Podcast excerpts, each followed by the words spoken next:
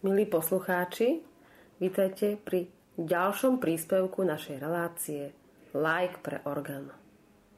Ako som už avizovala minule v relácii, dnes sa zase porozprávame o koncerte, ktorý sa konal počas prehliadky mladých slovenských organistov a nebudem sa o koncerte vysokoškolákov z Bratislavy rozprávať sama so sebou, ale mám tu svoju študentku 6. ročníka.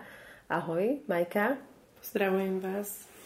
Tak ako Nichová bola tiež prítomná na tomto koncerte, takže spolu si tak pospomíname, pozdieľame, ako sa nám javili dané výkony, aké skladby sme si vypočuli a kam smeruje náš interpretačný organový svet v podaní študentov.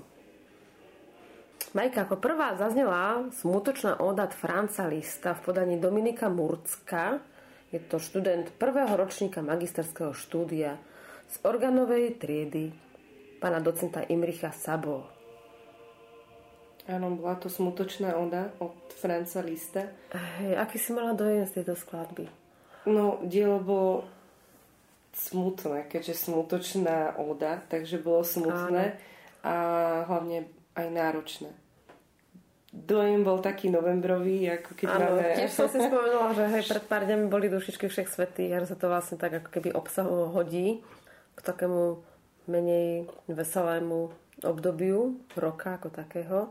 Možno inšpirácie mohol mať Francis aj zo svojho života, lebo vieme, že mu umrela dcera. Takže aj ako otec zažil rôzne také ľudské strádania a bolesti. Viem o Dominikovi Murckovi, že vlastne bol pôvodne akordonista, ktorý potom prešiel už na konzervatóriu v Košiciach do triedy pani Emílie Zemianovej, kde sa vyprofiloval na veľmi šikovného hráča a svoje také technické parametre nám mohol preukázať v tej ďalšej skladbe. Pamätáš si ju? No to bola sonata číslo 1 Fizmol z opusu 33 uh-huh. a je to od Maxa Regra. Max Reger bola ako veľmi náročné dielo si vybral Čiže... Možno si ho nevybral sám, no, to vie. v spolupráci so svojím pedagógom, ale ano. určite vlastne je tak náročné, že ho nezahrá žiadny konzervatorista. Malo ktorý možno v vysokoškolách si uh-huh. trúfne na toto dielo. Takže obsahuje dve časti, fantázia a intermezo. Zahral ho veľmi dobre. Uh-huh.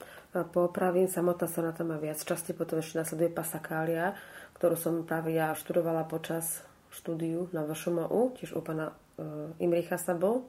Uh-huh. A práve tá sa mi zdala taká najpočúvateľnejšia, najkrajšia vôbec uh, prepojenie uh, barokovej variačnej formy pasakália s chromatickým hudobným svetom Maxa Regra mi prišlo také uh-huh. veľmi vďačné. A preto som sa tak prekvapila, že som si vypočula práve tie menej známe časti, tú fantáziu a intermeco a ty si dokonca aj hovorila s interpretom, ktorý povedal... No, že je to veľmi náročné dielo a, uh-huh. a teda, že nie vždy sa dá zahrať len tak, ako v rámci v rámci, tak v rámci liturgie asi vôbec asi nie vôbec, však. No, asi tak. Áno, áno. Že na to, koľko človek energie do toho venuje, tak potom mm. je to náročné, že prezentovať to dielo. Kto vie, čo inšpiruje či už pedagóga alebo študenta, keď sa rozhodne pre konkrétnu skladbu, či má víziu mm, využitia v duchovnom priestore alebo súťažne, vieš, že sú povinné skladby. My vlastne to pozadie nepoznáme. No, podľa môjho pohľadu, keď ja som sa rozhodla pre Maxa Regera, tak mi tak sedí akože celkovo ako autor, uh-huh. že síce technicky náročné sú tie diela, ale sú také, že majú hlavu, petu a dobre sa hrajú. A... Tak ten daný opus 59 ešte áno. No, Toto... Ale tento opus 33, tak ja, možno, že ten študent si dá takú tú vysokú látku a, a potom má ten dobrý pocit z toho a zvládol som Maxa Regra, ktorý je veľmi náročný technicky. A, takže... O čo si o Maxovi Regrovi pomyslia naši poslucháči, to už necháme na nich po vypočutí si hudobnej časti dnešného príspevku, kde podaní Dominika Murcka teda zaznie daná sonata číslo 1 Fismol opus 33 od Maxa Regra, časti Fantázia a Intermezzo za smutočnou ódou. No a po týchto dvoch skladbách zaznela improvizácia na chorál Victime Paschali Laudes od Charlesa Turnemira.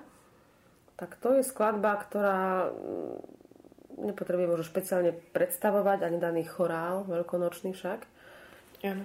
Aký si mala dojem z tejto skladby? Na mňa pôsobila veľmi tak elegantne, mm, v podstate pekne. Ona je dobre napísaná. A je dobre, no už každý, a veľmi dobre akože sa zhostil vlastne interpret toho diela, takže to už bude na vás, ako si poslucháči teda vypočujete a každý utvorí svoj, svoj pocit. Lebo ja si myslím, že áno, niekedy môže takú nudnejšiu skladbu ten interpretačný vklad vylepšiť a niekedy opačne. Dobre mm-hmm. napísaná skladba vie vypeckovať, vyhecovať interpreta k takému rastu však. Áno. Takže, milí poslucháči, prajeme vám príjemné počúvanie hry vysokoškoláka Dominika Murcka a daný koncert teraz zaznel v rámci prehliadky mladých slovenských organistov 24. novembra 2022 v Evangelickom kostole v Žiline. Prajeme vám príjemné počúvanie. thank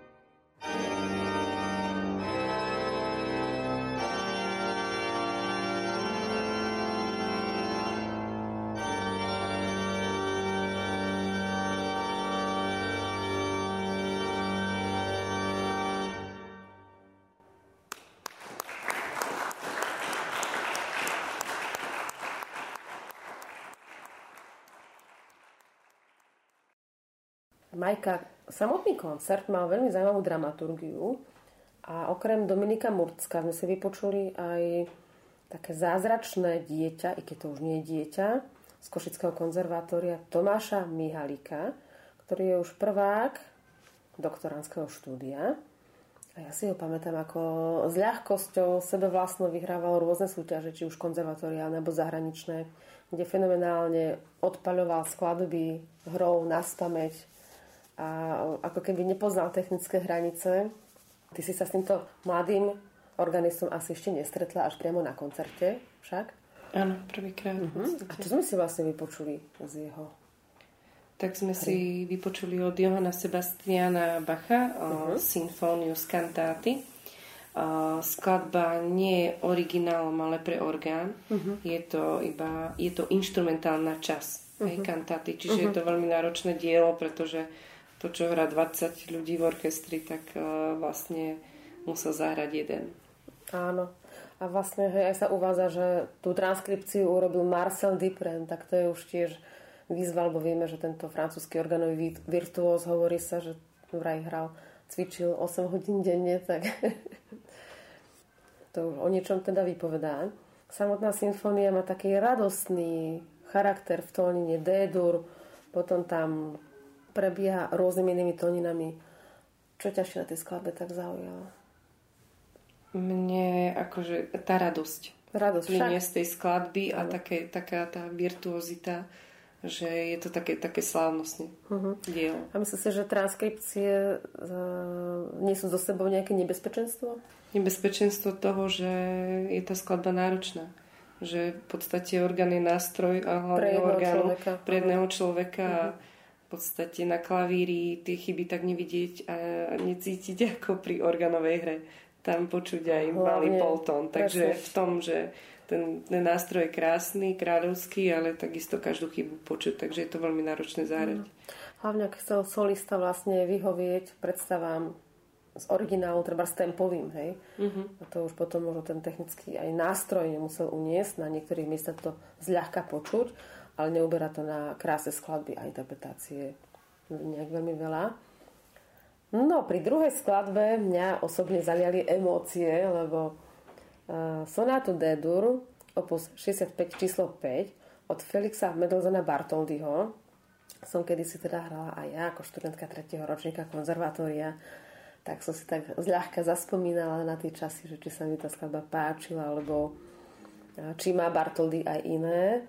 Ty tiež hráš však sonátu od Bartoldyho. Áno, áno, je to molová sonata číslo 6 uh-huh. Mhm. a je to D-mol, uh-huh. čiže D-dur D-mol, takže, ale nie o mnoho dlhšie, teda ako táto D-durová. A... a majú okrem toho, že D, niečo ešte spoločné? Nejaké uvedenie? Uvedenie je spoločné, že je uvedený chorál, téma uh-huh. a vlastne je to aj u tejto D-durovej od od pána Mihalika a rovnako aj tu, čo hrám ja, teda je uvedenie chorálu na začiatku skladby a na konci uzavretie. Áno, áno.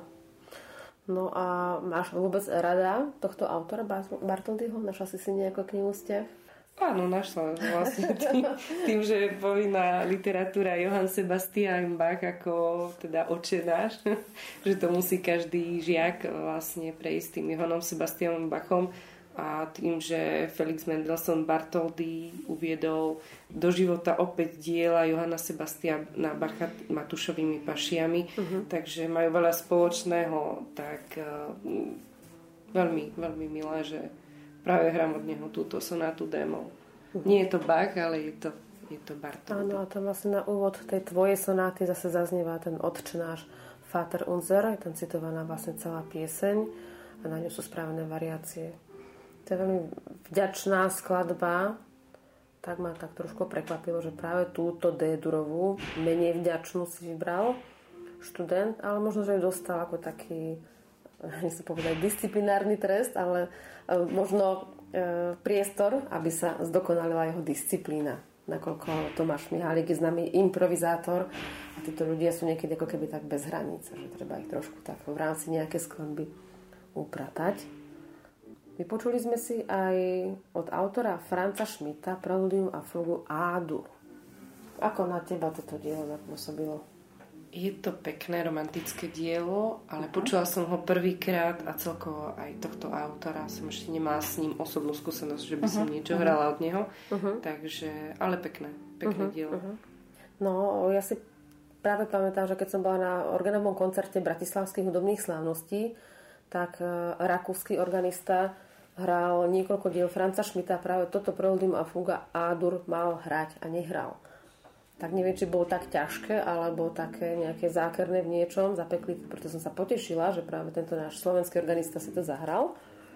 No a po Šmitovej skladbe zaznela ďalšia skladba od Marcela Dipreho s názvom Carion, teda zvony, 27 číslo 4 Prosím ťa, ako na teba táto skladba pôsobila, Majka? No, krásne. Ako zvony. Je taká zvukomalba, tam taká výrazná. zvukomalba, veľmi uh-huh. oslavný charakter má tá skladba. A sú tam veľké rozsahové akordy, takže je to aj veľmi náročné takisto zahrať. Áno.